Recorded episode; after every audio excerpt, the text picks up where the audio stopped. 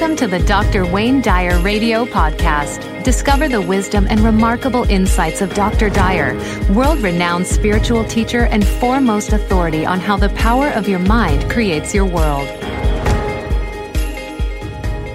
I've often asked the question of, of people, even even gun enthusiasts, would you rather live in a country in which everyone has a gun or which no one has a gun? You know, just just imagine either either one of those scenarios. Which one would you prefer if you had to take one or the other? Um, and I think mo- eh, almost all sensible people would say, you know, we need to create a world where there is less of this this kind of violence, and it's uh, it's just such a disturbing thing to me that.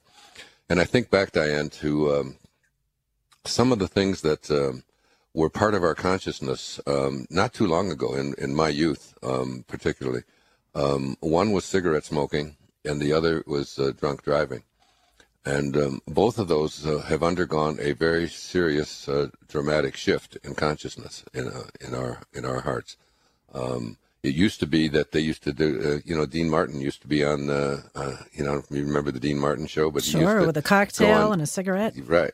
And he used to talk about driving drunk, you know, and and make jokes about it and think, you know, how funny it was and get laughs from that kind of thing and it was sort of an accepted part of uh, the uh, the uh, the way that uh, we did uh, the way that we did business back in the 1950s and 60s and and and so on, 40, 50, 60 years ago. Um, and drunk driving was um, was a was a very very serious problem, but we weren't really doing much about it. The police looked the other way. My own stepfather. Um, who, who was an alcoholic and was a drunk and drove uh, under the influence of alcohol virtually every single day because uh, he went to a bar every day and he would come home at night and I would just drive around the block until he was asleep so I didn't have to deal with his outrageousness. But um, uh, he was just doing it and he got stopped a couple of times and the, the police knew him and they just said, oh, just Bill, just go on home now and uh, take it easy. And so and then uh, the reason that there's such a, a shift in, in, in, awareness about uh, about drunk driving in our culture today, and, and we really made a cultural shift, um, was because of an organization called MADD, um, uh, Mothers Against Drunk Driving. And they literally went to, uh, they, they just got tired of watching their children being, you know, and innocent people being killed by, by this, this insanity of, of drunk driving until it became such a part of our, our inner awareness that uh, you know now I mean it's it's considered a very very serious thing. I was just driving the other day here on Maui and. Uh, and there was a, a checkpoint at uh, you know, and I, I, was a little annoying. I didn't want to have to get out of my car and and do, do a, a you know, and a sobriety test and so on. But uh, this is a, just a, a normal part of uh, what we accept in our in our world now, and I'm gl- glad and, and happy to do that, and uh, so that uh, uh, we can, you know, and we've stopped the carnage in our country. We haven't stopped it, but we've cut it down dramatically, uh, and and drinking and, and, and now the whole idea of of having a designated driver and or hiring somebody even for proms and things like that uh, it's, it's, just it's just a new way of life. And uh, the other thing I, I recall so much about my youth is, uh, is, is cigarette smoking. Cigarette smoking was such a major part of it. Like I started smoking when I was um, 12, 13, 14 years old. I was carrying around a pack of Luckies uh, in my shirt pocket at the age of 14. I mean, everybody did it. My most of my brothers did it. My my my stepfather did it. My mother lived in a home with four smokers, and uh, I just can't even imagine how she did it and never even complained. But um, we we've we've shifted our awareness about that. I mean, it wasn't too long ago that when you made a reservation on an airplane, uh, you have to you had to decide whether you wanted to have a, a smoking seat or a non-smoking seat. Um, smoking in restaurants was just a way of life. You just when people blow would blow their smoke at you.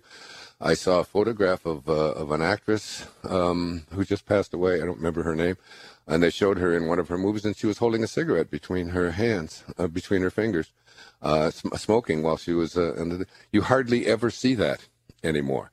We have stigmatized smoking. We now have smoking sections. Uh, you know, even on Maui, even even where I live here, you have to go outside outside of the building, at least 30 feet away, go into a little designated area over there for, for nicotine addicts, and that's the only place that you're allowed to smoke. It's it's, it's taking place in, in airports and restaurants and so on, and we've shifted our consciousness.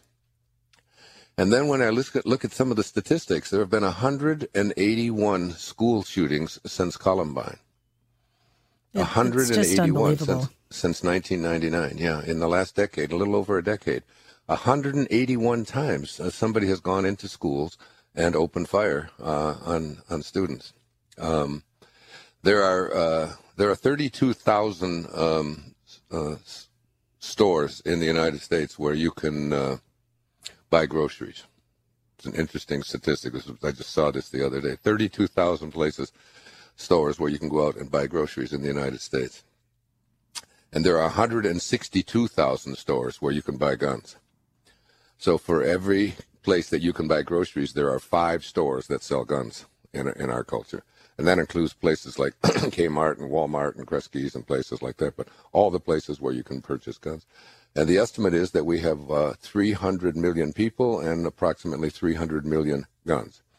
Not only do we have 300 million guns in our culture, this is just a, a it's like an epidemic, but we have uh, we have these massive weapons of of, um, of mass destru- destruction. That the the gun that uh, this Adam uh, Lanza went in and, and shot those uh, those 20 little children. Uh, when you pull the trigger in, in five seconds, hundred bullets would come out in every five seconds. so one, two, three, four, five. There's hundred bullets to go. And of all of those children that were shot, there wasn't one that had less than three bullets, and, and some of them had as many as 11.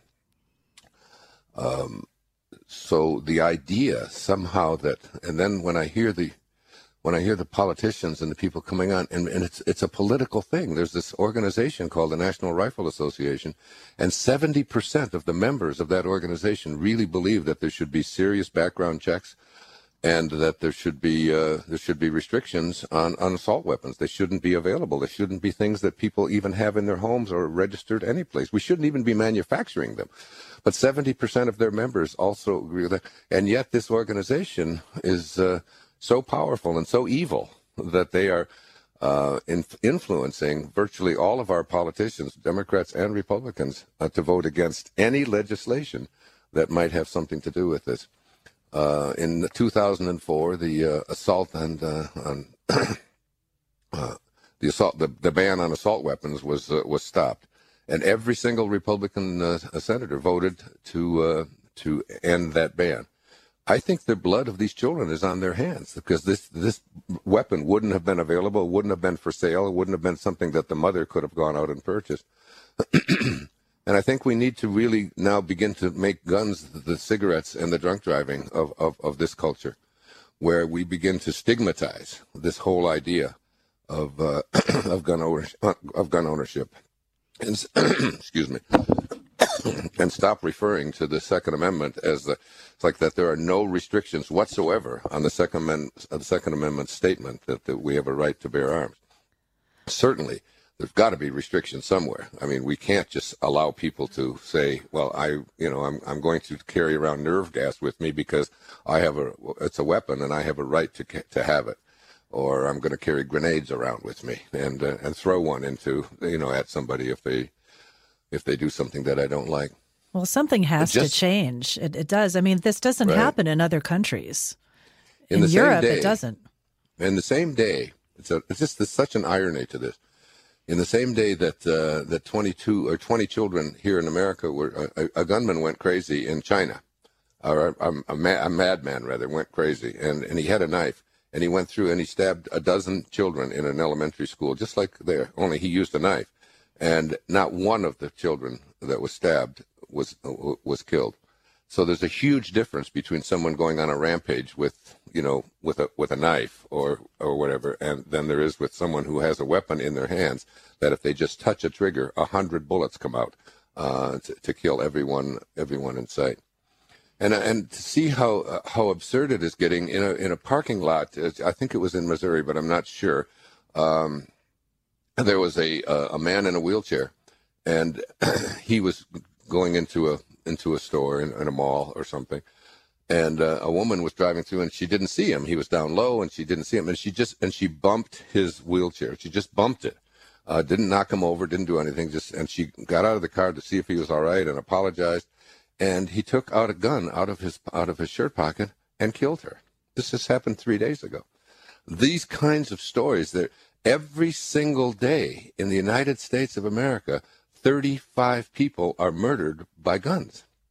And we hear politicians go on, and when they are asked the direct question, you know, what do you think about this many people being killed? What do you think about having these weapons of, of uh, you know, available?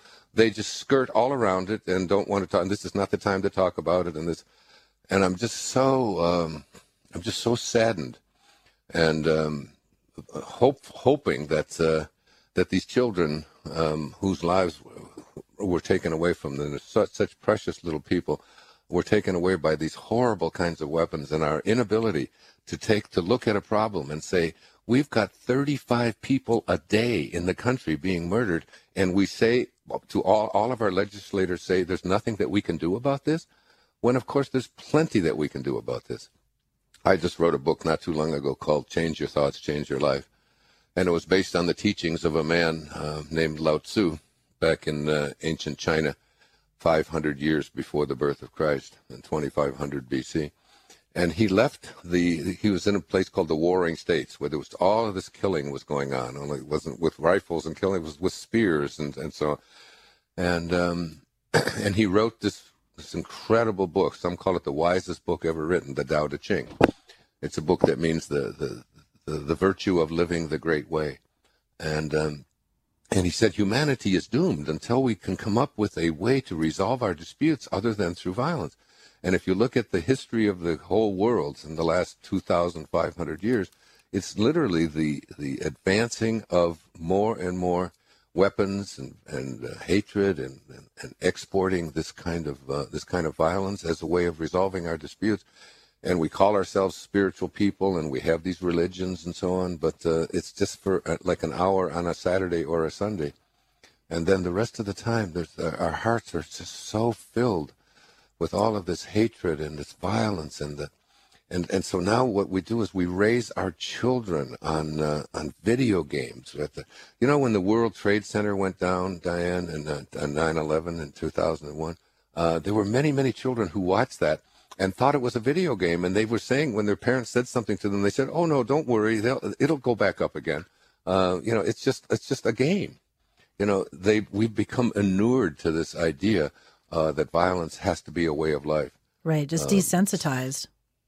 So I'm really committing myself to uh, be, becoming much more of a, of a spokesman and, and, looking for people to have the courage. I mean, my goodness, does it take really courage to get out there? Even President Obama, who I love, got, got up there and said we have to take some action, but is still so reluctant to just come out and say this is the action that we have to take. We have to stop manufacturing these weapons that are designed to kill million, you know, kill massive numbers of people in seconds. Why do we even invent uh, things like this? Why do we even manufacture it? And, and I, I used to talk about this in my talks about something as, as evil as napalm. Napalm is the is is the substance that, that you drop it from an airplane onto a village, it sets everything on fire, including all of the people. It just burns everything underneath it. And in order for napalm to work, there's an entire chain that has to take place. Somebody has to invent it. Somebody has to manufacture it. Somebody has to package it. Somebody has to put it in, in, a, in a container. somebody has to make the container. Somebody has to drive it to uh, an airport. Somebody has to fly it. Somebody, there's a thousand people involved in this chain of taking something from an idea to a, uh, to an instrument of mass destruction. And if at any one of the links along, along that chain stops, is broken, if the person says, I won't deliver this, if the pilot who's flying says, I won't drop this on people, I just I won't do this to my fellow human beings, if the person who's inventing it says, I won't uh, invent something like this, we have to take personal responsibility, all of us, for how much of this kind of thing. My nephew Tom uh, is an engineer, a brilliant engineer, and he was working for Ford Motor Company many, many years ago, and he was uh, designing missiles and uh, you know that were designed to uh, you know to be uh, delivering nuclear weapons and so on. And he heard me give a lecture one time and, uh, about what I'm talking about right now, and he said, "Do you think that my um, my participating in this, you know, like designing these missiles and so on, uh, do, you think that I'm contributing to that? I said, absolutely, you are. And I said, if, if everybody who's designing these kinds of things says, I won't design something like this, I won't use, I won't allow myself to be a part of that. If the person who is making bullets looks at each one of those bullets and says, that's a little six-year-old child, you know, that's going to, and, and if we begin to, to create an internal kind of consciousness within ourselves and within our hearts that says that what we, we came from love, you know, in the Course in Miracles, there's a wonderful line that says, a mind at war with itself remembers not eternal gentleness we came from gentleness, eternal gentleness. But when, when we're in conflict with ourselves or with our neighbors or with our friends or with our family or with our, our society, when, when we're in conflict, we are we can't remember what we came from. We can't remember God because God is love. And we all came from it and all, we all return to that.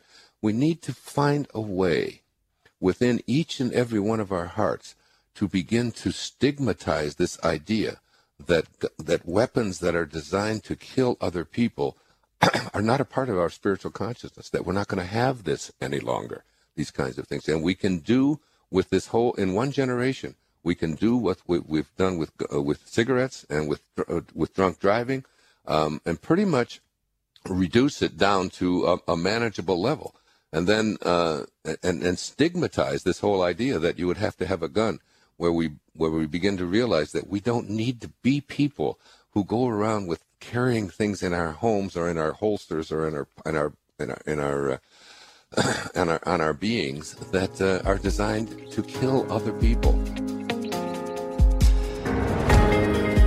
To find out more about Dr. Wayne Dyer or any other Hay House author, please visit hayhouse.com. Thank you for listening.